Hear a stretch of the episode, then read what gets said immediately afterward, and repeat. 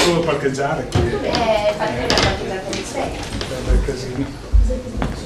Iniziamo i lavori. Un bel po' di gente stasera. Buonasera a tutti. Grazie per chi ci conosce, per chi non ci conosce, che è venuto qua per curiosità o per eh, ascoltare quello che stasera dirà- diranno Alberto e Martina. Alberto, eh, insieme con me, fondatore di questo centro, nonché il docente e formatore di corsi individuali, senti una porta, c'è qualcun altro, e, mm, percorsi sulla comunicazione, sulla relazionalità. Chi ci conosce, ci sono utenti di questi percorsi che sono tornati e, e li salutiamo e li ringraziamo per il loro affetto e calore. Si vede che Alberto gli mancavi. Bene. E Martina, eh, abbiamo il piacere di avere questa collaborazione, questa sua collaborazione. Lei è eh, psicologa e psicoterapeuta eh, di libera professione eh, e anche nel territorio veronese opera. E basta, io non perdiamo tempo. Alberto sai come introdurre il tuo argomento e. Forse. Buona visione, buon ascolto. Grazie. Grazie. si sa mai. Allora, stasera parliamo di eh, motivazione, parliamo quindi di quello che sono gli elementi, quello che sono quei fattori che spingono una persona a fare delle cose. Il taglio, per quanto mi riguarda eh, nel trattare questo tema di questa sera, è un taglio più legato all'ambiente professionale, all'ambiente di lavoro, perché il mio grosso dell'esperienza è lì. Ecco, in questo senso um, come affronteremo questo, questo um, complesso mondo interiore?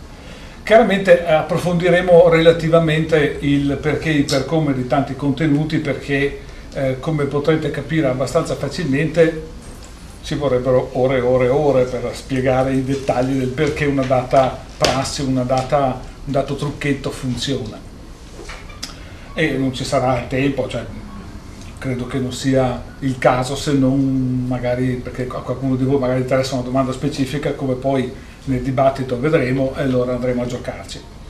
Però ehm, il, il tema di stasera principalmente è orientato al darvi dei punti di riflessione, delle- degli stimoli nel comprendere certe dinamiche, certi meccanismi e, ehm, e dopo faremo un po' di dibattito.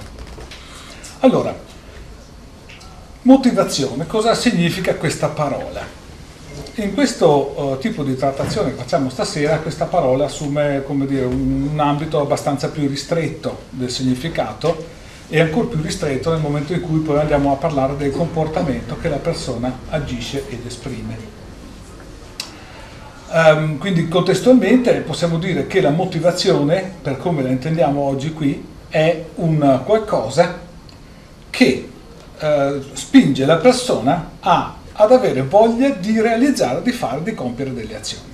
Il, eh, il processo quindi di motivazione che andiamo a guardare nell'ambito del lavoro, perché è interessante?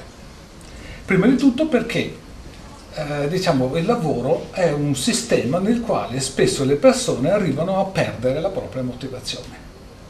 Basta un ambiente di lavoro che non sia particolarmente stimolante, dinamico e diciamo, che abbia delle gratificazioni, ecco che la persona, diciamo, l'entusiasmo ce lo mette per il primo anno, per i primi due anni, per i primi tre anni, al quarto anno comincia a avere due cose così e non, non ha più voglia. Se è bravo, se uno riesce ad automotivarsi, fa il proprio lavoro, fare le cosine come si deve, ma da lì ad avere, come dire, quel quid, quella spinta in più per ottenere qualche cosa di, di più o di diverso, ecco che la persona comincia a soffrire un calo di quella, appunto, di quella spinta interna, di quella motivazione che stiamo cominciando a trattare. Allora, in questo senso eh, la prima nostra osservazione va nel capire per sommi capi, perché il tema sarebbe enorme, quali meccanismi influiscono nel calo della motivazione. Quindi perché uno dopo due anni che fa lo stesso lavoro gli cala la motivazione? Che cos'è che determina l'aspetto diciamo noioso della propria professione, quando è noioso? Eh, che cos'è che determina il come la nostra mente va a dipingere la propria identità collocata in quell'ambito di lavoro? Allora, per rispondere a questo tipo di domanda, eh, le risposte sono su due livelli. Il primo è l'influsso culturale, cioè culturalmente noi se pensiamo al lavoro, a meno che uno non lavori in un ambito che gli dà fortemente soddisfazione, il lavoro è già una forma di frustrazione, è già una forma di oppressione, è una cosa che dobbiamo fare, non che ci piace fare. È una forma di rappresentazione mentale nella quale si tende a produrre uno stato di vittime piuttosto che uno stato proattivo di persone che stanno costruendo il proprio futuro, piuttosto che le proprie ambizioni, piuttosto che le proprie soddisfazioni, eccetera. Quindi in pratica abbiamo che un influsso culturale che noi in Italia abbiamo piuttosto marcato ci guida nel rappresentare il nostro modo di esprimerci sul lavoro e il nostro modo di realizzare il nostro futuro, il nostro tempo, già in una chiave preorientata verso la frustrazione. Chiaramente non tutti lo vivono allo stesso modo e nella stessa intensità, questo siamo d'accordo per fortuna, però è rarissimo sentire che una persona dice vado al lavoro dicendo che bello vado al lavoro. Sì, la prima settimana, il primo mese, il primo anno quando ho un lavoro gratificante. Anche se poi magari la persona nel, nel, nell'insieme del proprio vivere gli piace il proprio lavoro, quindi non è che stiamo mettendo in luce una, un, qualcosa di una, diciamo sempre drammatico, ma la collettività ci dice lavoro uguale frustrazione. Dopodiché ognuno di noi ci barcamena e cerca di darsi anche della soddisfazione. Il secondo influsso che eh, diciamo, genera questo, oh, questo tipo di percorso della motivazione interiore della persona è l'ambiente familiare, perché similmente alla collettività, anche l'ambiente familiare dipinge il lavoro, nella stragrande maggioranza dei casi, come una cosa che ha un certo, una certa quantità di oppressione. Quindi devo lavorare, col devo lavorare non sto magari vicino ai miei figli, col devo lavorare cerco di sottrarmi a certe domandine familiari, cioè cose che non sono né giuste né sbagliate per come le sto esprimendo io, sono la naturale conseguenza di un assetto contingente che culturalmente esercita il proprio influsso e quindi ci dà la lettura, la chiave di lettura di un dato comportamento. Detto questo, abbiamo più o meno compreso in che maniera avviene che la persona si demotiva. Nell'ambito del lavoro poi c'è un altro fenomeno altrettanto importantissimerrimo ed è ehm, quella, diciamo, quella, serie di, di aspetti del comportamento spiccio che abbiamo tutti quotidianamente e che sono, eh, che io definisco negatorietà, cioè eh, un sistema nel quale in maniera del tutto involontaria le persone si negano l'una con l'altra. Cosa intendo dire? Mm, avete presente certi meccanismi competitivi, tipo si chiacchiera di qualcosa, a me piace l'Inter, a me piace il Milan. ecco, questi giochetti, oppure sono stato a Cina, ho visto un film molto bello, sì, anch'io ho visto un, un film molto bello. Ecco, questi, questi giochetti che anche nei rapporti di amicizia sono, sono molto semplici, molto basici e facili da rilevare, in realtà contengono una uh, intensa comunicazione di tipo negatorio, cioè che uh, a me non interessa sapere che tu hai visto un bel film perché interessa farti sapere che anch'io ho visto un bel film. Allora, il processo competitivo, che per quanto normale e non stiamo etichettandolo come negativo, perché ha una serie di funzioni, perché ci sono tante cose da dire intorno a questo, ma qui eh, diciamo, rimaniamo nell'ambito del, dell'ambiente relazionale più o meno di lavoro. La negatorietà nei rapporti interpersonali esercita una, una significativa serie di influssi proprio perché determina che se io cerco di avere una data soddisfazione, magari impegnandomi nel lavoro, è sistemico, almeno in più di 30 anni di industria vi sicuro che è sistemico, il trovare chi ci si oppone. Quindi se io in un'azienda voglio, che ne so, fare una un data cosa per migliorare una data funzione di lavoro, sicuramente trovo una parte di azienda che mi rema contro. Non perché sia effettivamente motivata a generare un limite verso di me, ma perché è una postura culturale, è una postura competitiva, è un meccanismo nel quale eh, diciamo, la competizione, ho visto un film anch'io, trasposta su un aspetto organizzativo aziendale, per esempio, genera un sì, bella idea, ma cioè non la facciamo. Allora, questa dimensione è una dimensione che ehm, come un acido erode lentamente la ricerca di soddisfazione perché invece di eh, generare flussi dinamici di proattività nel rapporto tra le persone, genera eh, fonti di attrito, fonti di piccole, magari apparentemente insignificanti, magari inconsapevolmente sofferenze. E chiaramente nel momento in cui io lavoro nel mio ufficio, sono un amministrativo e ho una bella idea di ma se riorganizzassimo quella data cosa, così, così, cos'ha, arriva il capo e mi dice sì, interessante, però vediamo più avanti. E una volta. Ecco, questo tipo di processi quindi cosa genera? Genera che la persona nell'arco di un dato tempo, un mese, un anno, due anni, cinque anni, comincia a chiedersi ma chi me lo fa fare di impegnarmi? io faccio il mio lavoro, alla fine faccio quello che mi chiedono, che mi frega, cioè perché devo stare lì a sbattermi in maniera particolare, no? Ecco, allora quest'altro influsso che è più relazionale, quindi non è tanto una, una, un aspetto, un dinamismo di tipo culturale dove viene condizionato il mio modo di vedere il lavoro e suo contesto, qui è una cosa poi più specificamente, più in maniera personale legata al proprio entourage lavorativo. Il risultato è che appunto abbiamo più o meno grossolanamente, perdonatemi se sono grossolano, inquadrato il come avviene che la persona si demotiva. Allora, questo, um, questo contesto in che modo poi influisce nei rapporti interpersonali? Adesso farò una, un esempio fantasioso semplice semplice, tipo il capo ufficio che deve motivare altri dipendenti. Come capo ufficio comincio a vedere magari che tizio fa le sue ore però più di tanto non si impegna oppure addirittura non c'ha voglia oppure addirittura diciamo utilizza piccoli stratagemmi con, con, cui fare un po' il lavativo, cioè tutti quei problemini che insomma si sa si incontrano nell'ambiente di lavoro, no? per non parlare di cose più marcatamente diciamo furbesche. E come faccio a prendere e a produrre che questa persona gli ritorni la voglia di impegnarsi di lavorare? Allora, la prima cosa da comprendere in questo tipo di domanda è il, uh, il focalizzare che cosa è effettivamente il lavoro che si sta svolgendo. In che senso? nel senso che, eh, come abbiamo detto prima, culturalmente il lavoro viene posto come un'area, diciamo, mediamente di frustrazione, quindi il, il, la persona è precondizionata in questo senso. E io devo, ho l'obiettivo di produrre che questa persona si impegni.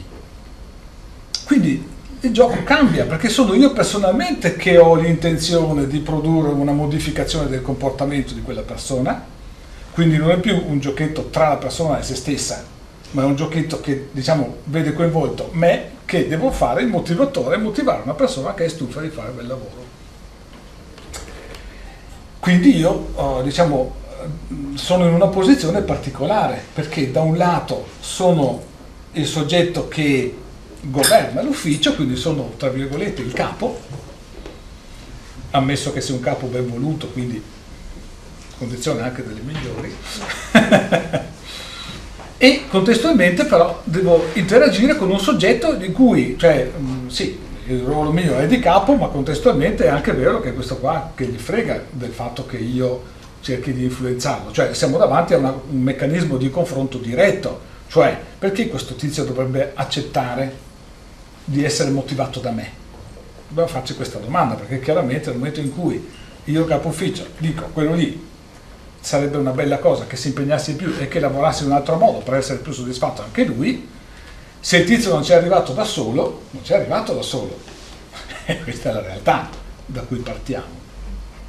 E quindi da parte mia vuol dire esercitare una pressione e un'influenza tale da riconfigurare la propria concezione di soddisfazione. È un giochetto impossibile detto così. Allora, quindi appunto detto in questa chiave non c'è verso perché appunto io ho un potere tale di rimotivare interiormente una persona, di fargli tornare l'entusiasmo in un lavoro noioso, cioè che per quel soggetto è noioso. È inutile che vi dica che no, non ce l'ho quel potere. Allora, che cos'è che possiamo usare? Adesso io vi dico un trucco, uno dei primi. Allora, il primo meccanismo da applicare è un atteggiamento di autentico interessamento alla persona. Quindi in tutto quel flusso che è extra lavorativo, cioè nel senso che io posso interessarmi alla persona di come lavora piuttosto che di se gli piace il calcio, piuttosto che se gli piace il, la cucina, non importa, non importa assolutamente di cosa si va a condividere. E perché è importante e così eh, diciamo, determinante l'ascolto autentico? Allora, facciamo un passo indietro, torniamo a quanto si diceva prima, l'influsso culturale e l'influsso familiare. Che cos'è che ci suggeriscono questi due, per quanto grezze prospettive che ho esposto?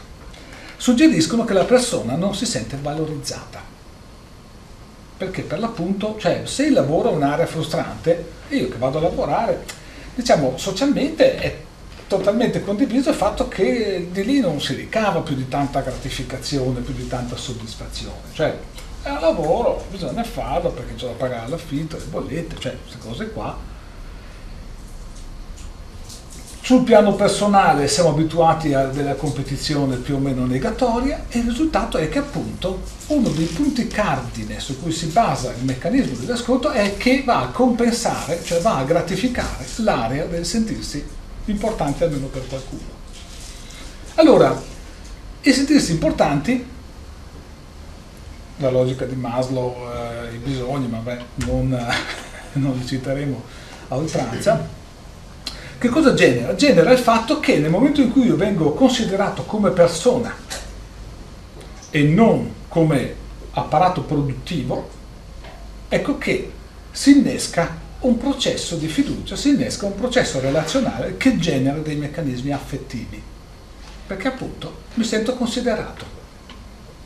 E se mi sento considerato, è una boccata d'aria in un ambiente dove io sono un numero e devo fare tot uh, emissioni di dati in una giornata, devo fare tot uh, martellate su un pezzo di ferro, cioè le mie mansioni sono rutinarie, ergo spersonalizzanti.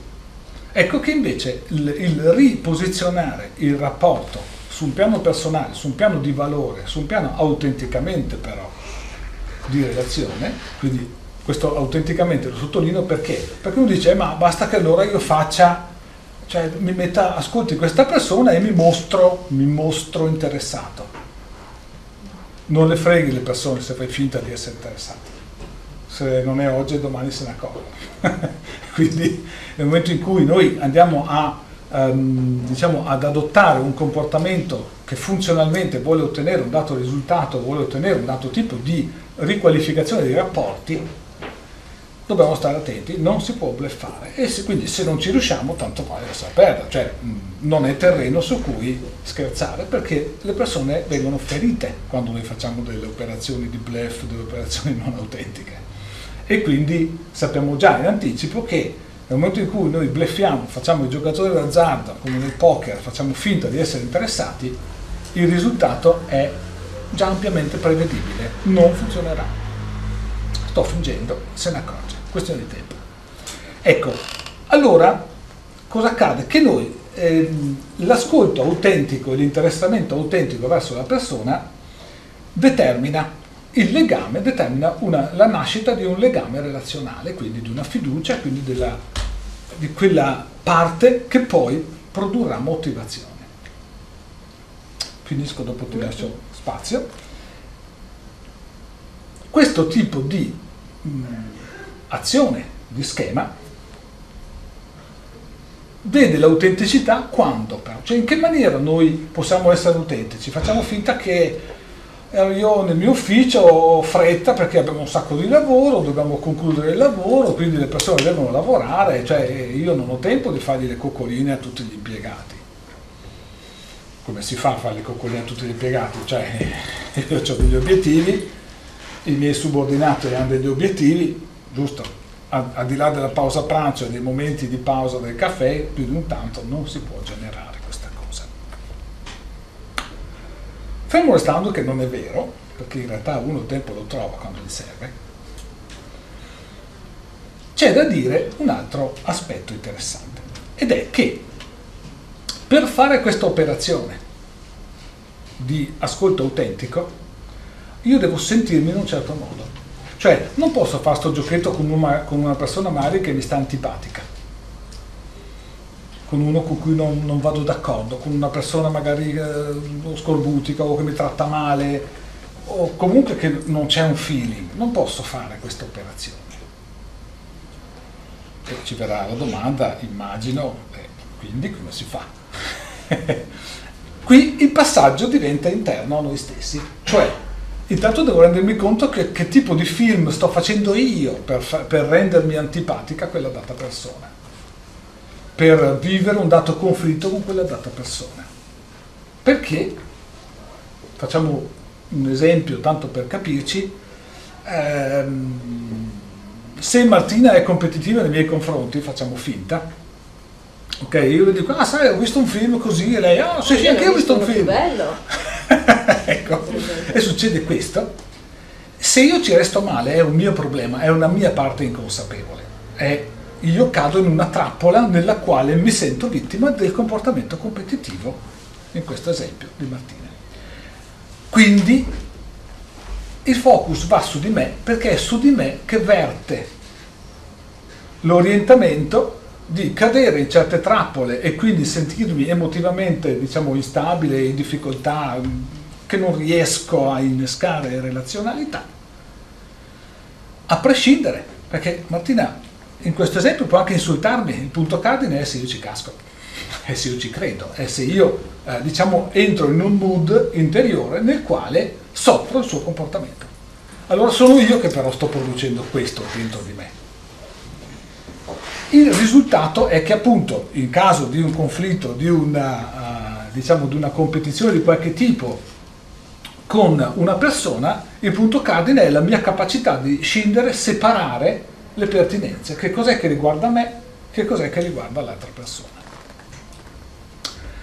In questo tipo di operazione io posso recuperare la mia personale motivazione, ricollocarmi nella relazione, non più subordinato perché mi sta antipatica la povera Martina che non mi ha fatto niente, ma riposizionarmi sul fatto di dire ok, vabbè, Martina è competitiva, qual è il problema?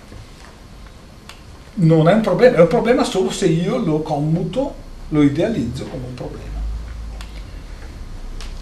Allora mi riposiziono nella relazione, non più subordinato perché soffro del suo comportamento, ma indipendente.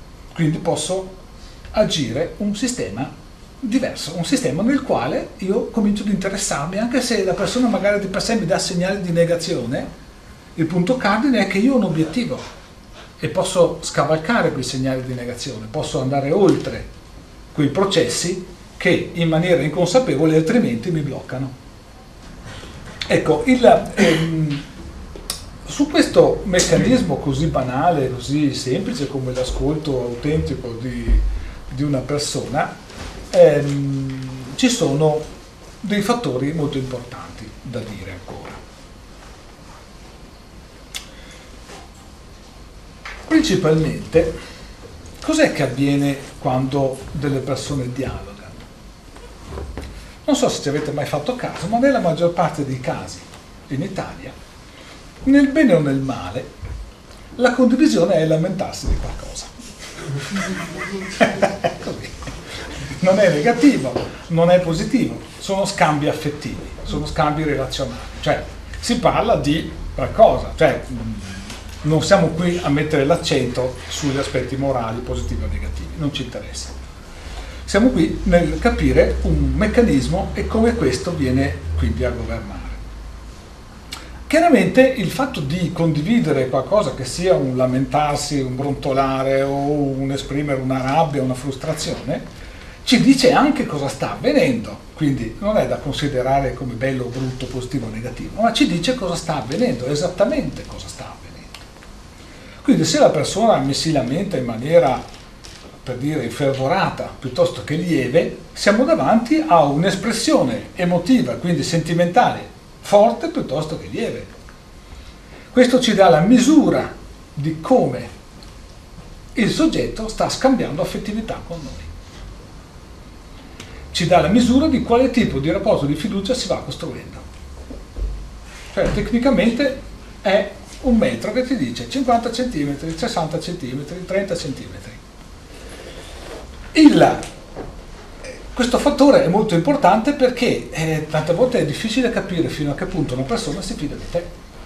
Cioè, tu hai bisogno di eh, creare un team, di creare una situazione perché per esigenze aziendali, per esigenze personali, per mille ragioni, ma non fosse anche altro solo per aiutare una persona, perché quando una persona sul lavoro è frustrata, cioè se la rimotivi e la aiuti a focalizzare dei nuovi obiettivi e focalizzare delle soddisfazioni, gli stai dando una mano, Sì. vero? Cioè non è più una questione di stipendio di molte ore di lavoro. Stiamo parlando di un processo che poi va a riguardare il personale di quella persona. Allora, accade quindi che abbiamo anche un metodo di misura, cioè quanto la persona si sta lamentando, sta brontolando, si sta aprendo a noi. Questa cosa è molto importante per un'altra ragione ancora. Ve la dico, entriamo un po' in un mondo sempre un po' più complicato, però io la butto lì. La nostra cultura è appunto di tipo vittimista, cioè noi siamo abituati a sentirci vittime un po' di tutto. E del lavoro, del marito, dei figli, della moglie, di questo, di quello, che è sempre qualcosa che ci rende vittime. Allora, in questo senso, l'apertura nel dialogo, anche a brontolare, ci dà un altro suggerimento. Perché se io prendo un vittimista, facciamo finta per scherzare, no? Prendiamo un vittimista e gli proponiamo qualcosa che lo liberi dal sentirsi vittima. Secondo voi farà quella cosa? Non lo fa. Perché per l'appunto è troppo fuori del proprio schema Schema. cognitivo, emotivo, interiore. La rivoluzione non si può fare nelle dinamiche emotive. Si può evolvere pian pianino, ma le rivoluzioni non funzionano, non si riesce ad applicare. Allora invece cos'è che possiamo fare? Che capendo che il nostro interlocutore ha un dato tipo, un dato modo di sentirsi vittima e di esprimerlo, abbiamo la porta o il portone aperto nel produrre un nuovo tipo di motivazione, di produrre un nuovo tipo di stimolo per cui la persona ritorni ad aver voglia di impegnarsi perché, perché gli abbiamo già dato l'assaggio della gratificazione. Io ti considero. Allora, io adesso sto facendo questi esempi molto grezzi e non abbiatemene perché sono riduttivo, perché chiaramente cioè, eh, la motivazione del lavoro è un tema infinito, vero? Cioè, cambia dal tipo di, di persona, di personalità, cambia dal maschio alla femmina, cambiano un sacco di, di- di- proprio di rappresentazioni mentali rispetto a quello che è il lavoro e le relative soddisfazioni. Ecco, in questo senso il primo apparato su cui far leva è l'ascolto, attraverso cui apriamo una porta di fiducia, attraverso cui poi verrà accettata la proposta di una riqualificazione, di una nuova iniziativa, di nuove attività da svolgere, di nuove cose che si possono combinare, organizzare, mettere insieme. Primo fattore. Passiamo a un altro trucco, che io sto chiamando trucco in gergo, ma in realtà non sono trucchi, sono diciamo stimoli, sono... Nella nostra cultura, proprio per effetto di quello che dicevamo prima, cioè sul fatto che siamo abituati a lamentarci, il fatto che siamo abituati a sentirci più o meno, magari poco poco, ma oppressi. C'è sempre un nemico, c'è sempre un problema, c'è sempre qualcosa no, di problematicizzato. Uno dei fattori più potentemente motivanti nelle persone sono le, diciamo, quelle cose che chiamiamo dinamismi eroici. Cioè, per dirla in un sistema molto semplice, tutto quello che muove le persone nel volontariato. Quindi qualcosa che ha un valore sociale, qualcosa che ha un valore individuale, qualcosa che ha un valore che per effetto proprio del come è costruita la nostra cultura non viene associato al denaro. Perché quando una cosa è associata al denaro, diciamo, cambia completamente il suo connotato. Quindi se io devo andare ad aiutare i curdi, non avrò il coraggio di chiedere uno stipendio. E se me lo offrono dirò di no. Perché? Perché qui entra in gioco diciamo, tutto che, quel fattore culturale che produce poi il senso di colpa. Cioè se io faccio del bene sociale mi sto sgravando del senso di colpa, del peccato originale, diciamo col quale sono cresciuto, no? se uno da bambino, almeno quando ero bambino io, eh, non c'avevo fame, eh, mia mamma mi diceva eh, pensa ai negretti del Biafra, cioè quindi sentiti in colpa e devi mangiare perché altrimenti là muoiono. Deliri culturali, ma era una cosa super nota e super usata nella, eh, nella mia infanzia, che non è che ho 500 anni. Ecco. È vero, ecco. Già, anche la mia infanzia. Allora, per dire quindi che cosa? Che il, ehm, diciamo questo latente senso di colpa, questo peccato originale no, che ciascuno a, a, misura propria si porta dentro, esercita un influsso diretto e continuo nella quotidianità. E questo tipo di processo quindi determina che cosa? Che se io trovo un qualcosa di socialmente utile, socialmente valido, nel quale io posso profondere il mio impegno, il mio sacrificio, vale la pena. Motivazione. E provo, costruisco da solo la mia motivazione. Quindi di notte, notte in bianco, il giorno dopo lavoro lo stesso per andare a aiutare i barboni per strada. Cioè, cose che se ti lo chiedono non le fai neanche morto. Neanche se ti pagano 500 euro, vai di notte a, ad aggiustare i barboni perché sono sporchi per mille ragioni che non importa, non stiamo qua a discutere, ma il punto cardine è interessante notare che ci sono alcuni processi nell'attribuzione che noi facciamo in automatico al valore delle cose che quando sono di tipo eroico, sacrificale per la nostra cultura italiana, diventano fortemente motivati. Quindi capiamo che il dinamismo eroico per funzionare deve avere la caratteristica del sacrificio, oltre che essere gratis.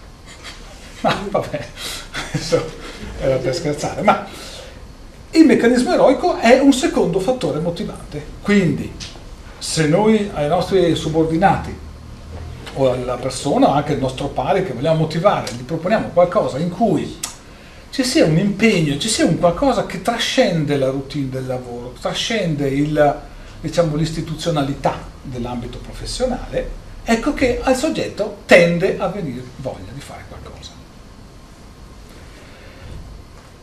Naturalmente nell'ambito del lavoro non si può prendere 20 persone, 50 persone e motivarle in chiave eroica. In realtà invece sì, si può e accade molto spesso. Se noi guardiamo la diciamo, con concezione un po' più giovane, giovanile, dove il flusso di lavoro, di lavoro eh, è impostato sulla condivisione e non sulla gerarchia, è facile trovare diversi meccanismi di automotivazione di tipo eroico, proprio basati sul fatto che si dà e lo facciamo assieme. Lo facciamo per l'azienda. Per l'azienda. Fantastico. che va bene perché alla fine eh, le persone stanno cercando soddisfazione. Quindi diciamo questa seconda componente è una componente che se mescolata alla prima va ad essere un abbastanza potente rafforzativo della motivazione e quindi uno stimolo veramente significativo nel prendere e modificare il proprio atteggiamento nel lavoro. Valore condizionato condizionato, cioè significa subordinato al feedback altrui. Sì. Cioè sono bravo se gli altri mi dicono bravo. Per esempio. Sono bravo se vedono la mia macchina nuova lucida. Sono bravo se con la moto sgaso e tutte si voltano. Ecco, cioè quelle, quei vari segnali a diversi livelli nei quali appunto la persona poi fa un lavoro di costruzione della propria identità, pertanto fittizia e subordinata. E spesso magari certi conflitti nascono proprio in seno all'inesperienza no, del, del rapporto. ok.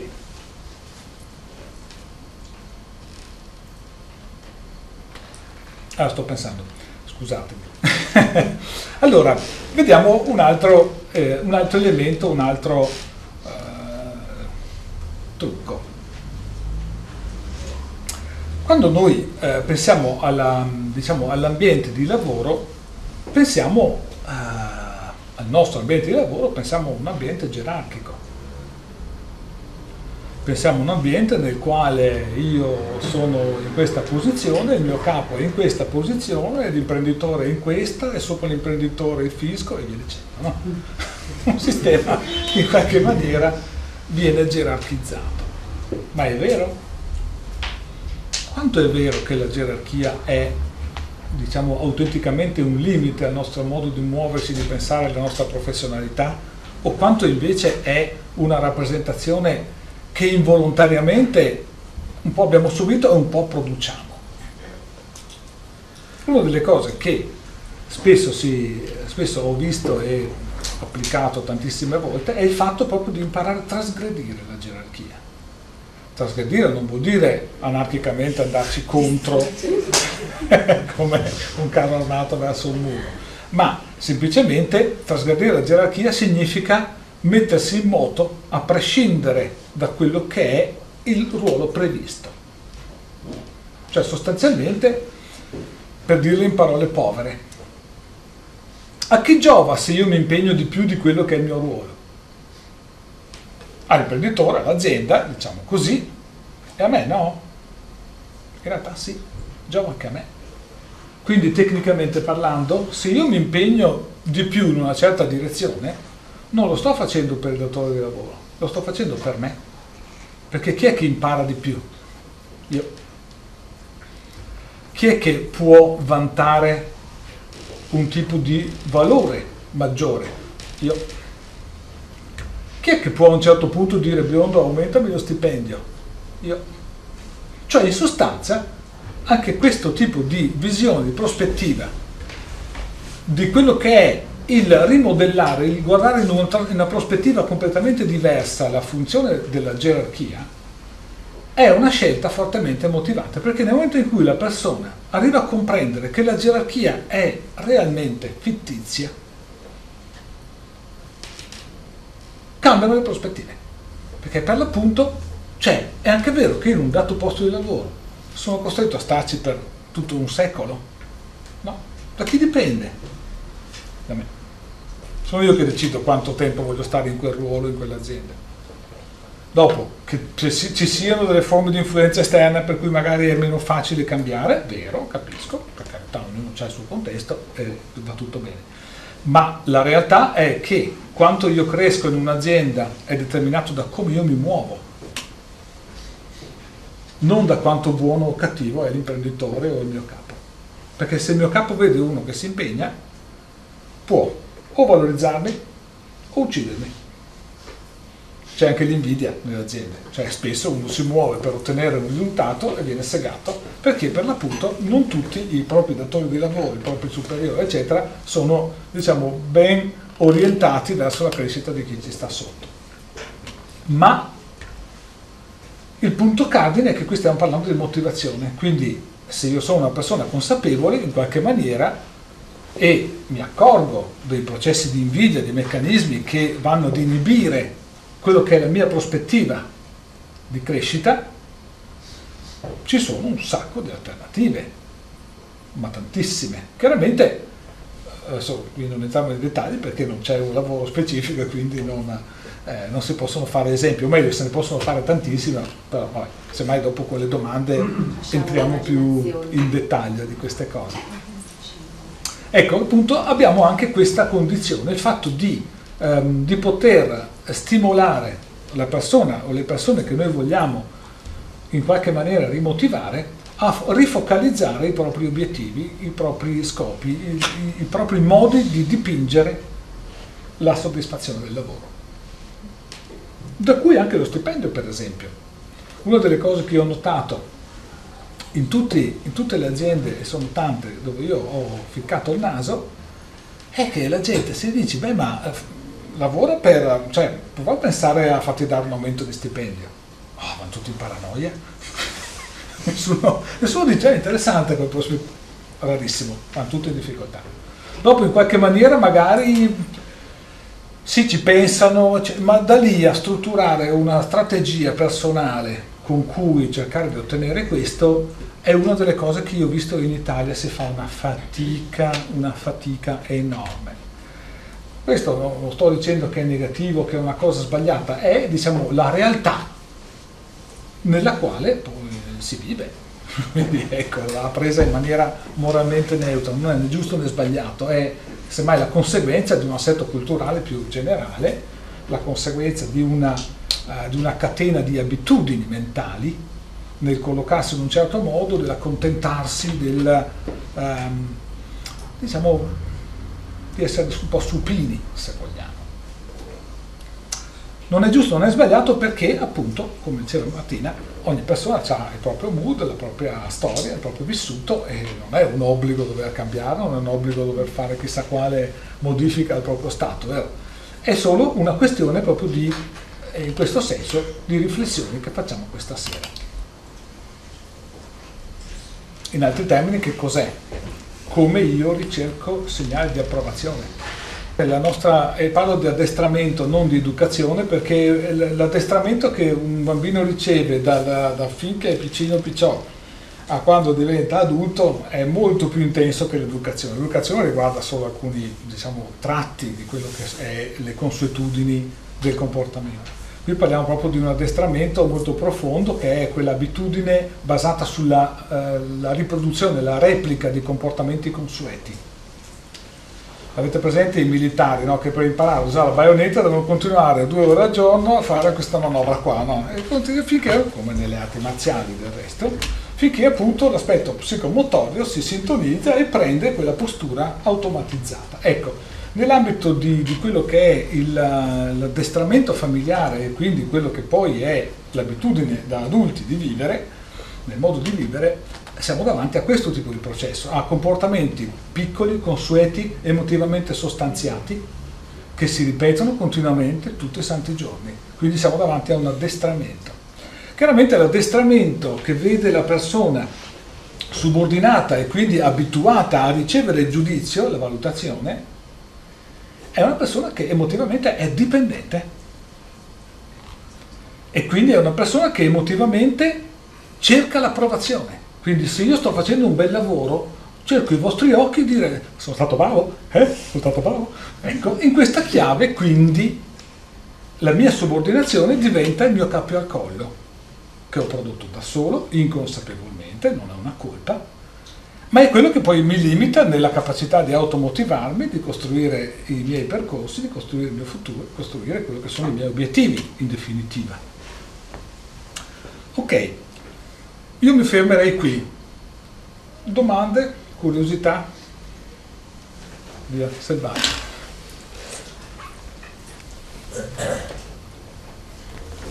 Sempre difficile fare domande. Avrei una domanda riguardo al primo trucco. Sì?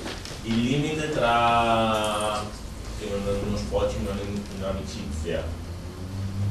Molto interessante. Allora, ehm, è una bella domanda perché per l'appunto stiamo innescando un rapporto affettivo. A questa domanda ne aggiungo un'altra. Perché non dovrebbe diventare un'amicizia? No, no, il, no, è corretto. No, no, però il mio dubbio è appunto il fatto di trovare un'amicizia, soprattutto quando io sono in capo e comunque mi relaziono con gente della mia età e questo magari ti porta a non essere più eh, porta dei problemi. Riconosciuto come assolutamente sì. Infatti la mia domanda non era sì, per sì, sì, contrappormi no, assolutamente. No. è perché nasce esattamente questa condizione. Nel momento in cui io ho un dipendente o un soggetto in qualche maniera subordinato do un'apertura di tipo affettivo, come si dice, gli dai un dito si prende il braccio.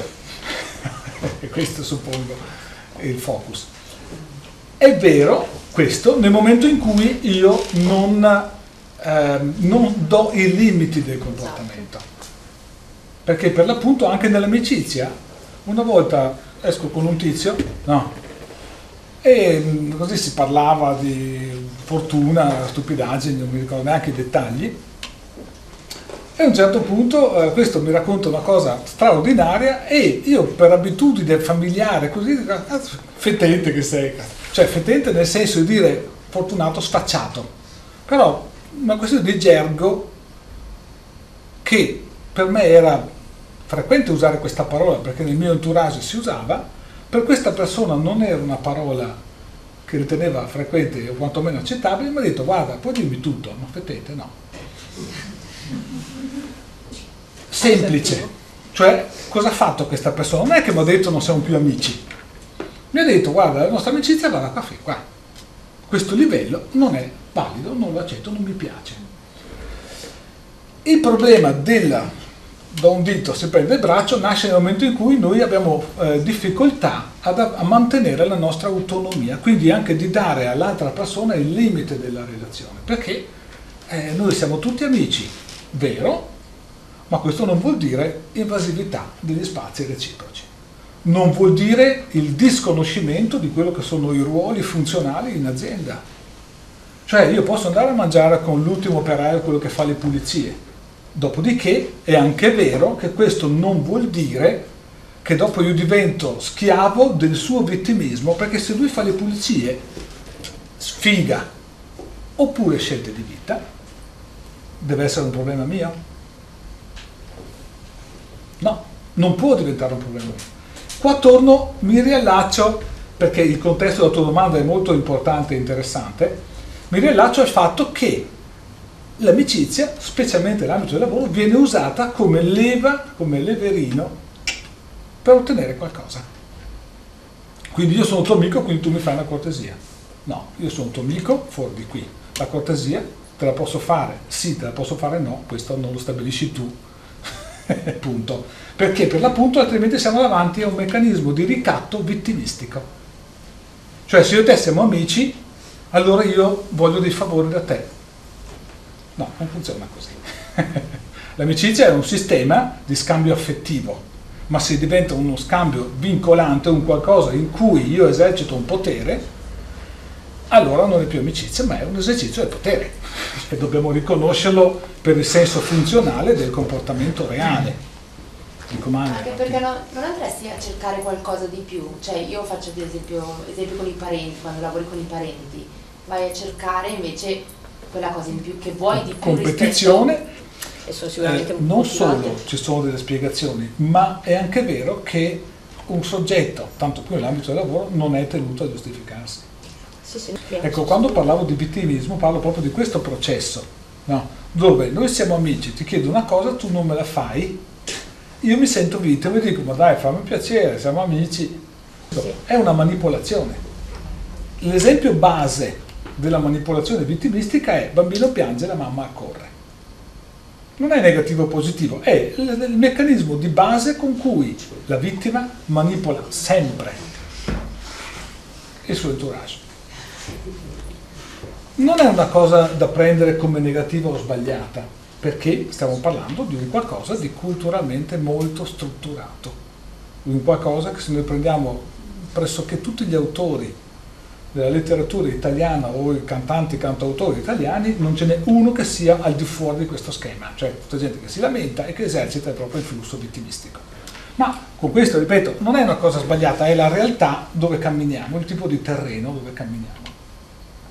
Allora, in questa chiave noi dobbiamo comprenderla e comprendere eh, che è nostra pertinenza stabilire il limite della relazione, che non vuol dire non essere autentici, ma semplicemente il fatto che se io sono un imprenditore non devo rendere conto a te quali sono gli investimenti, punto.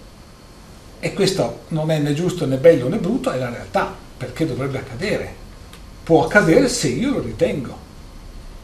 Così come l'altra persona non deve raccontarmi i suoi segreti sessuali solo perché siamo amici, se vuoi lo fa, se no anche no. Cioè, cioè, il rapporto contiene dei limiti.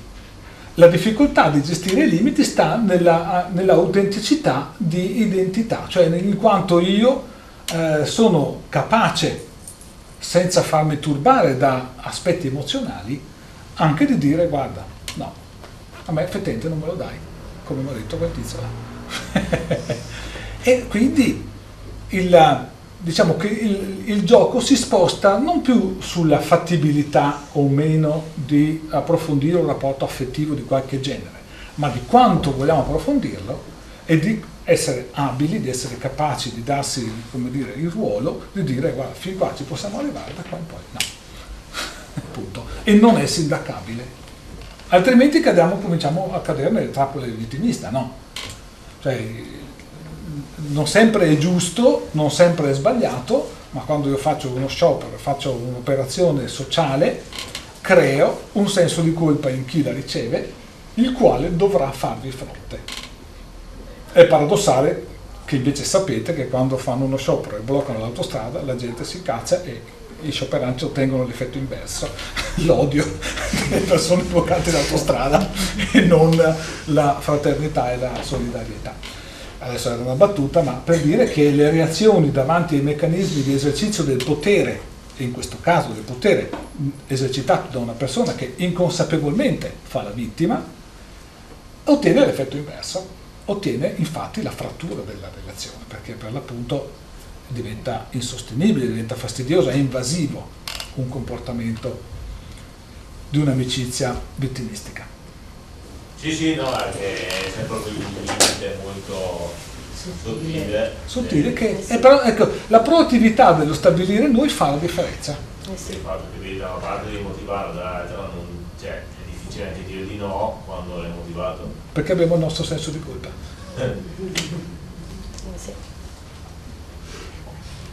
A proposito di vittima, prima parlavi del rapporto della motiv- creare motivazione nella, nella vittima che ovviamente se cerchi di interrompere il meccanismo è la cosa più sbagliata perché lui si trova a suo agio nella condizione di vittima. E quindi la soluzione? Creare motivazione della vittima? Produrre nuovi stati vittimistici, quindi eh, eroico. è rischioso. Eh, stare al mondo è rischioso. si può sbagliare, è vero, correttissimo, assolutamente. Eh, però paradossalmente appunto il, um, l'aiutare la persona a focalizzare, quindi non noi focalizzare per quella persona, vero? Non parliamo di sostituzione, cioè io penso per quella persona un dato obiettivo, parliamo di produrre degli stimoli in maniera tale che la persona possa focalizzare un dinamismo di qualche genere e appunto quello eroico è, è quello che più frequentemente viene accettato nell'ambito di chi è sacrificale, di chi è vittimista, di chi ha diciamo, una, un marcato atteggiamento di questo tipo. Perché se uno glielo spiega invece... No, eh, si entra in competizione. Cioè se io comincio a spiegare a te, tanto per dire... Portarlo a un corso. Scusa? Portarlo dico a un corso, non so, sul vittimismo. Eh beh, siamo sempre lì. Cioè la proposta cioè, si diretta... a identificare? Cioè persone che eh, diciamo mentalmente si rappresentano come ho voglia di cambiare, ma per anni continuano a riprodurre gli stessi schemi e non, certo. non riescono, non parliamo di malafede, vero, ma parliamo di, di, meccanismi interiori nei quali per l'appunto la persona, anche se vuole cognitivamente, da un punto di vista funzionale non è pronta, non, è, dire, non ha maturato quella motivazione profonda, autentica, sul serio.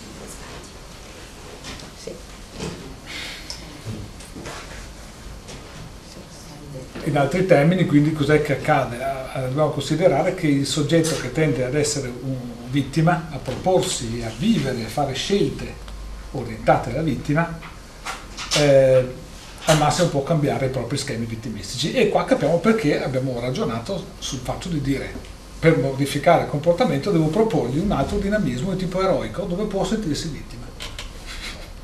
Perché per l'appunto è il suo mood che va a riprodursi e di cui appunto se fosse consapevole starebbe già cambiando tante cose, di fatto non tutte le persone riescono purtroppo ad acquisire una consapevolezza di sé su questo tipo di meccanismi e quindi eh, si trovano a riprodurli loro malgrado anche se ne soffrono, vero? Diciamo che questo tipo di meccanismi emozionali e i comportamenti correlati sono un po' come la lingua, non la scegli. La impari crescendo. La impari crescendo e non hai delle alternative. Però la lingua è funzionale per comunicare, essere vittima per cosa comportare, per cosa è funzionale. Super domanda. È super funzionale perché funziona un casino. Ma che cioè, Cioè, tu provi a pensare come si reagisce davanti a una persona che piange. Come si fa dietro? Cioè, se tu piangi, le persone che hai intorno sono al tuo servizio. Questo le donne lo sanno. Più dei maschi. Non è una cosa sbagliata, eh. Sto, sto facendo un esempio così leggero, semplice, su cui riderci sopra. Però in realtà il meccanismo vittimista è quello che per esempio impedisce in questa fase storica una politica funzionale. E questo accade in funzione del fatto che ognuno fa la vittima, ognuno quindi blocca l'altro partito piuttosto che l'altro politico, piuttosto che... E quindi a gara di chi piange di più, il più forte di questi è stato Beppe Grillo, pochi anni fa. Cioè alla fine se noi andiamo a guardare cosa, che tipo di campagna ha fatto Beppe Grillo, non entro nei termini di quanto sia vero o meno quello che diceva, ma il punto cardine è che tutta la sua struttura comunicativa era vittimismo purissimo, distillato. Cioè, quindi in una misura nella quale il vittimismo è un potere esercitato super forte. scusa. Pensate solo alla letteratura, no? quando noi eh, da ragazzini e adolescenti leggiamo un brano, il famoso Pascoli, Leopardi, no? questi autori, di cui noi, specialmente a quell'età, non capiamo minchia, vero? Vediamo solo quel pezzettino che ci fanno leggere, che ci fanno studiare e lo viviamo già vittimisticamente perché ce lo impongono, un autore che parla dell'infinito ma hai 16 anni, ma chi se ne frega dell'infinito a 16 anni, bisogna rendersi conto che la realtà è questa. Cosa succede? Che se io non studio, allora, intanto vedo il modello vittimista dell'autore, cioè questo qua soffre perché l'esistenzialismo, perché la vita, il futuro, l'infinito, queste cose che io non capisco che sono un sedicenne, e mi portano a capire che cosa? Che questo qua scrivendo delle sue sfighe, intanto io devo studiarlo. Intanto. Intanto mi ritorna, nel, mi si inocula, come si dice. C'è una visione che adesso io dico scherzando, ti ho detto, però non è tanto da scherzare, perché è la prima cosa che i ragazzi capiscono.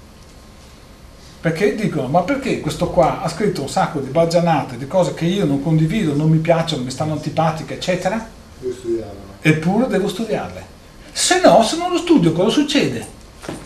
Altro dinamismo vittimistica, porto a casa un 4, ok? Il risultato è che ho fatto soffrire i miei genitori, i miei genitori soffrono, quindi stato di vittima del genitore, ergo io mi sento in colpa perché non ho studiato. Cioè, stiamo parlando, quando parliamo del vittimismo, parliamo di uno strumento che è l'atomica dei comportamenti, bomba atomica. Cioè, con quello manipoli tutto e tutti chi ti pare come ti pare, sapendolo usare. Oh, E basato questo queste è logiche ricatto qua. eh. effettivo. Cioè, se non fai così, io soffro. E tu ti sentirai in colpa. E tu ti senti in colpa, non c'è niente da fare e cresciamo così, veniamo addestrati così e non è una colpa o una roba sbagliata, cioè è come la lingua, te la trovi sulla groppa, uno non sceglie di nascere italiano, non sceglie di nascere tedesco, non sceglie di nascere maschio, nascere maschio o femmina, cioè tutte quelle cose che sono quel bagaglio che uno si trova e quindi va così. Particolare non ha per forza una, un'accezione negativa. No, no, no, è involontaria tra l'altro, vero? Funzionale. totalmente involontario. Al punto che la gente arriva a guastarsi l'esistenza in una maniera pazzesca, pur rimanendo nell'ambito del lavoro, vero? proprio perché eh, non ci si accorge, perché lo fanno tutti. Ognuno ha modo proprio con intensità diverse, è vero, per carità, però questo è il dato. E chiaramente ehm, è una bella storia, insomma, importante. È inutile che dica che quando, che quando noi involontariamente siamo, cadiamo, utilizziamo in qualche maniera, siamo dentro un mood di questo genere, è inutile che vi dica, ma ve lo dico lo stesso, che non si riesce a raggiungere risultati. Perché per l'appunto i miei risultati sono subordinati a quanto sono riuscito a colpevolizzare l'amico collega professionista e ottenere qualche vantaggio. Ora chiaramente questo meccanismo mi vedrà sempre subordinato a qualcuno a qualcosa, quindi è fallimentare. Però è anche vero che eh, questo è. Stavo pensando che comunque anche un bambino già di tre, a tre anni già fa la vittima. Eh certo, Cioè, pazzesco. lo fa in proporzione a quanto lo fanno i genitori. Ah, pensate, sì. Per quello paragonavo alla gialla. lingua. Eh sì, ti fregano. E i bambini infatti sono dei, dei manipolatori potentissimi. È facile vedere per chi eh, diciamo riesce, eh, se fa un confronto tra come, basta che guardi anche un vecchio filmato, un vecchio documentario, roba del genere, come è cambiata diciamo, la- la- il comportamento dei bambini da 30-40 anni fa a oggi. Una volta le donne non avevano lo svenimento, diciamo, funzionale. Quando una cosa era troppo complicata, oddio.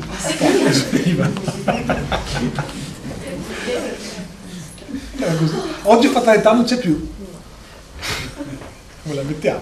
Qui siamo davanti a, per quanto, ripeto, inconsapevole, cioè parliamo di eh, non di giochetti che le persone fanno in malafede o perché hanno obiettivi elucubrati di qualche genere, no, parliamo proprio di influssi sociali, influssi familiari, cose che la persona assorbe così e riproduce così, della quasi più totale inconsapevolezza.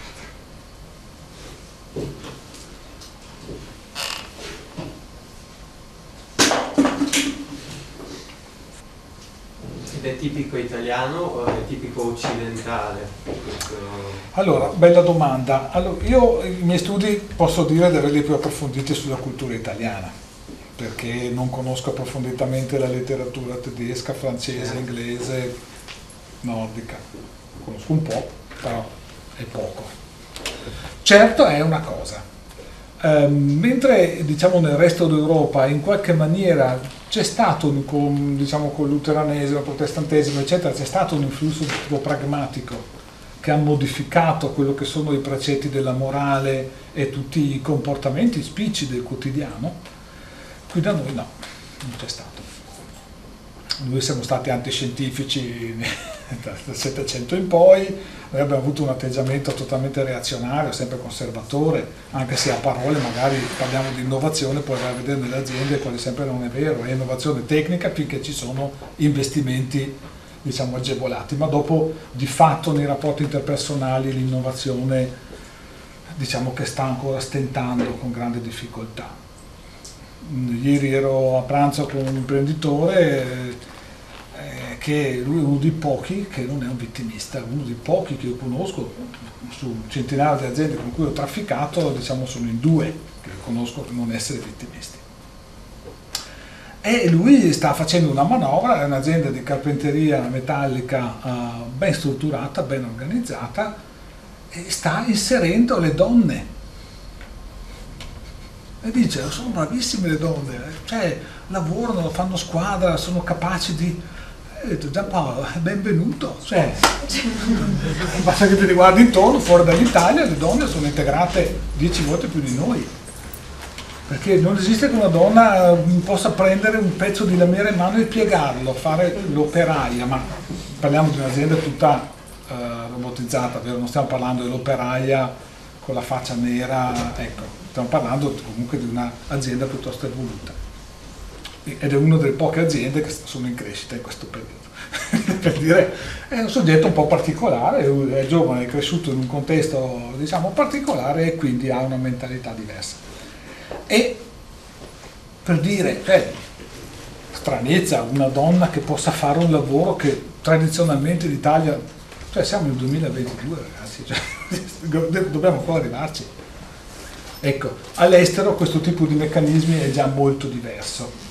Vi faccio un esempio. Un giorno c'è qui un tizio inglese di Londra, che non sto a raccontarvi i dettagli, comunque cioè, mi racconta che lui e sua moglie sono in guerra, moglie italiana, sono in guerra perché? Perché lei sta massacrando i suoi figli perché non studiano. Li sta massacrando, nel vero senso della parola, ricatti, tutti i comportamenti di forte colpevolizzazione, di forte eh, quindi pressione emotiva e pertanto ne distrugge l'autostima, ne distrugge la capacità di sentirsi in gamba e di avere soddisfazione dallo studio. No?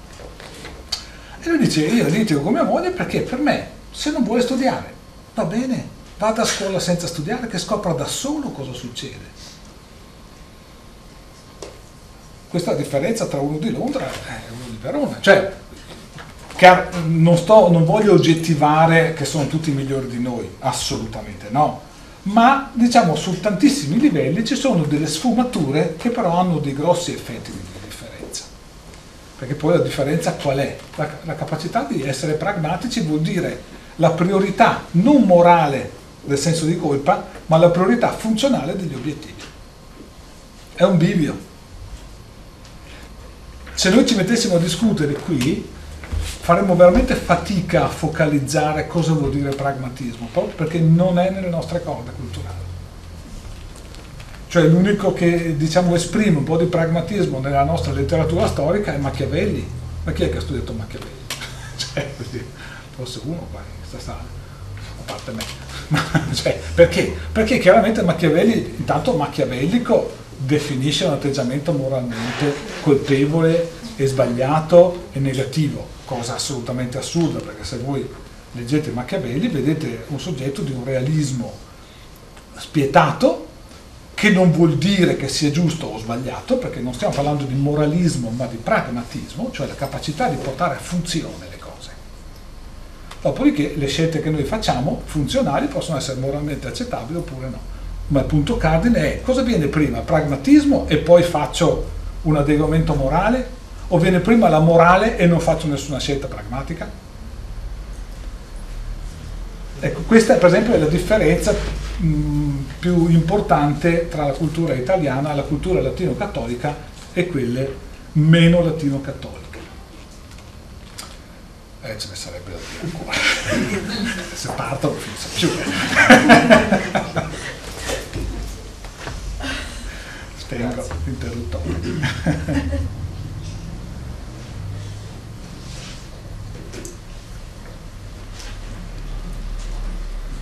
Ecco, tutta la, la riflessione che abbiamo fatto stasera va vista in chiave pragmatica e non morale, perché appunto la scelta se adottare comportamenti moralmente sconvenienti e condannabili è personale.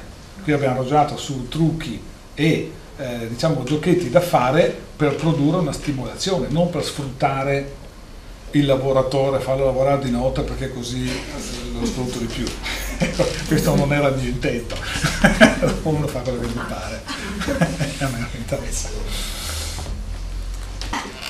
E avendo visto come la, il vittimismo sia diametralmente opposto a quello che è la motivazione e conseguentemente l'ottenimento dei risultati del target che vogliamo raggiungere e eh, essendo che il vittimismo tende ad addossare sempre le colpe agli altri e mai a se stessi il cercare di adottare come strategia il fatto di addossare su di sé il più possibile delle colpe che ovviamente rientrano in quella che è la nostra sfera personale può essere una strategia valida per l'ottenimento dei risultati e ehm, lo stimolare la motivazione in noi o rischia di essere anche autodistruttivo a un certo punto?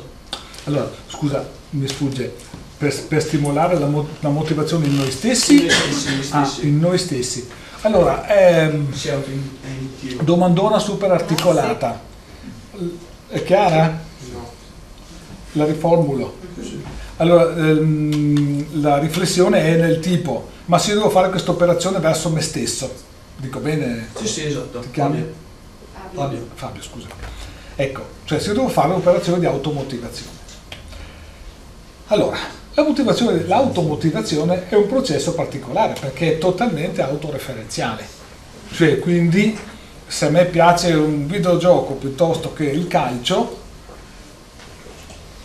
ho le mie ragioni, tutto naviga all'interno del mio modo di pensare e flussare il valore delle cose e quello di cui posso accorgermi è quanto, quindi un aspetto quantitativo, quanti metri, quanti chili di approvazione sto cercando. Cioè, a me piace fare il calciatore perché io mi gratifico in un sistema dove posso farlo senza pubblico o dove la mia ambizione è intimamente legata e collegata al plauso della popolazione, del pubblico. Faccio l'attore. Io faccio l'attore perché ho una mia dote da esprimere o faccio l'attore perché ho bisogno del palco e del pubblico che mi applauda? Sono diametralmente antitetici questi processi, perché nel primo caso io sto esprimendo una mia autentica e autonoma vocazione, chiamiamola così, cioè una capacità, un'abilità, una strumentazione che dopo avrà anche un feedback del pubblico, eccetera. Ma il punto cardine è che io non lo sto facendo per il pubblico. Oppure lo sto facendo per ottenere il plauso del pubblico. Allora la mia arte, la mia abilità deve continuare ad adattarsi in base ai gusti del pubblico, cioè mi spersonalizzo. Alla lunga, infatti, chi performa in un sistema di subordinazione, di, diciamo, di legame, quindi dipendente dal plauso degli altri, fa un autogol pazzesco, si disfa sistematicamente, si distrugge interiormente. Perché per l'appunto se io facciamo resto nel gioco dell'attore tanto per capirci, no? Allora io dico, ma fare l'attore mi piace, perché mi piace avere il pubblico che mi applaude, figata massima, meraviglioso. Allora vengo qua, vi faccio Shakespeare, fantastico, allora mi impegno, lo studio, eccetera, faccio e voi mi applaudite, figata, sono stato bravissimo. Quindi la prossima volta cosa faccio? Faccio Shakespeare al quadrato, perché devo fare di più, perché sennò riceverò, riceverò ancora i vostri applausi se rifarò lo stesso Shakespeare? No. Quindi devo fare Shakespeare al quadrato. Ed entro in performance e quindi comincio a dover escogitare di dare di più Diversamente, se non ottengo, se non faccio lo Shakespeare al quadrato, voi non mi applaudirete e io non valgo più. Non sono più un bravo attore. Cioè non riesco a capire fino a che punto sono un bravo attore per le mie doti o fino a che punto sono un bravo attore perché voi mi applaudite oppure no. Stiamo parlando di quello che prima Martina, Martina citava, eh, della, di quella dipendenza dalla, appunto, dall'approvazione altrui. Quando parliamo di automotivazione parliamo di questo tipo di influenza interna. È, un temone, vero? Adesso io sto riassumendo, porta pazienza, cioè eh, me ne delle ore a parlare di questa cosa qua. Perché parliamo appunto di come la persona focalizza il valore. Cioè io lavoro nel tal negozio, nel tal brand, valgo o non valgo, sono fico o non sono fico per chi sono fico e per chi non sono fico. mi confronto con un avvocato, l'avvocato mi guarda alto e basso, ah, sono commesso. cioè, commesso, cioè. Mi confronto con il Neturbino, eh no, sono bravo, cazzo. Commesso in centro. Perché appunto qua parliamo di rapporti umani, parliamo di meccanismi nei quali ogni persona attribuisce una catena di valori propri, legati propri, alle proprie abitudini familiari, alle proprie posture di entourage, proprio diciamo, a quelle cose che noi non c'è, quella lingua, quel linguaggio, e non ci accorgiamo neanche che ci sono delle alternative. Sì. Yeah? Ok. È una domandona complicata perché parlare, cioè, produrre lo stimolo, ripeto, lo stimolo verso altre persone è un'operazione di un tipo, su se stessi è tutta un'altra storia. Su se stessi noi dobbiamo andare a guardare i nostri obiettivi, cosa vogliamo raggiungere, quanto questi obiettivi sono subordinati agli altri, quanto siamo autonomi. Sì? domanda. E allora mi stavo chiedendo, abbiamo parlato di, di timismo, che la persona poi non riesce a portarla fuori da quel meccanismo, anzi rischi di portare in un ambito che, in cui non si trova, no? Per insinuarsi in, in chiave più positiva in questo, può essere un modo quello di stimolare la causatività nelle persone? Scusa, la? causatività, la proattività, il prendersi la responsabilità di quello che, cioè, tutto dipende dal livello di responsabilità che ti prendi.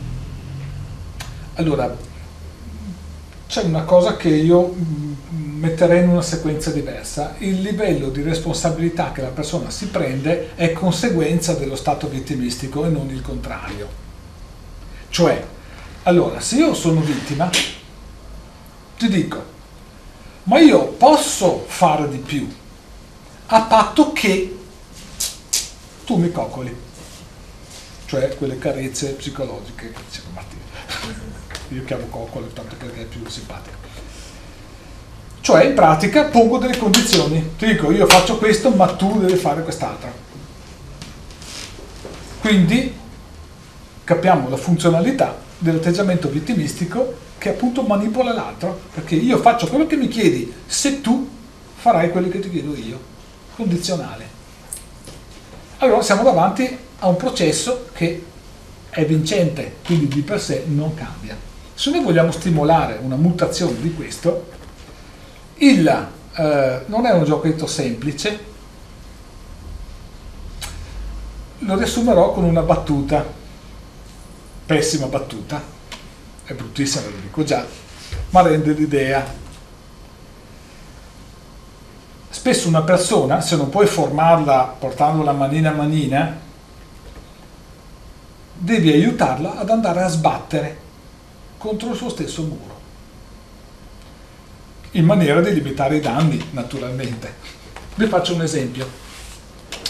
Allora, c'era qua una tizia che dice, ha due figli, la quale, i quali figli adolescenti entrano, uno è in seconda superiore, mi pare, e uno in prima superiore.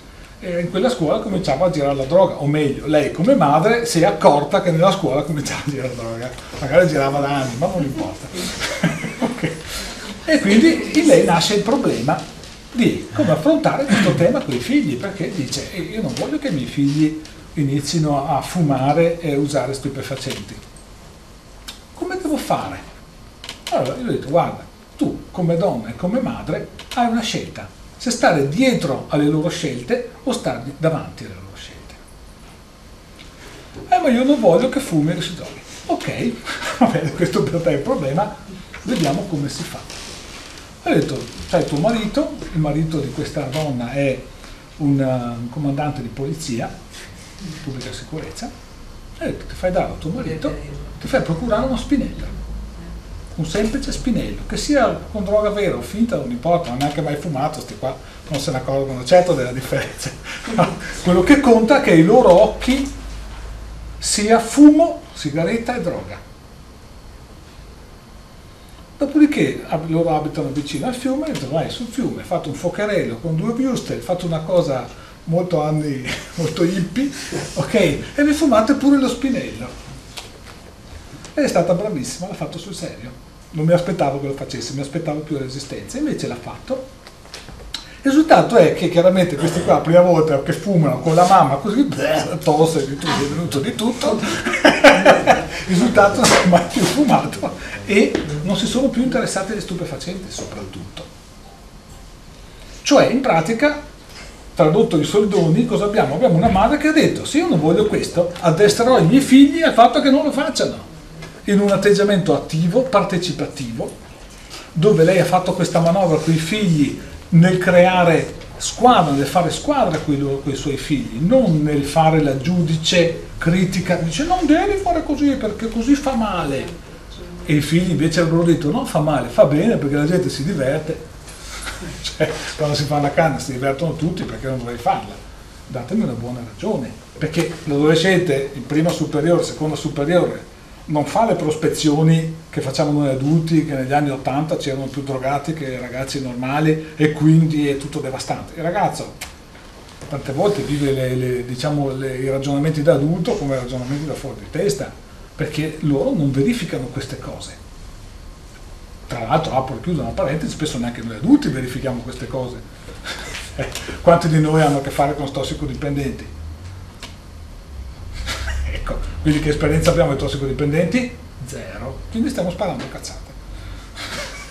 Dopo lo dicono i giornali che si può mo- morire di droga, sì è vero, ma quello che dicono i giornali non è la nostra esperienza, quindi noi siamo alteratori di comunicazione, noi alteriamo la comunicazione e che questo spiega il perché poi l'adolescente non ci ascolta, perché la sua realtà che vive e vede quotidianamente è diversa.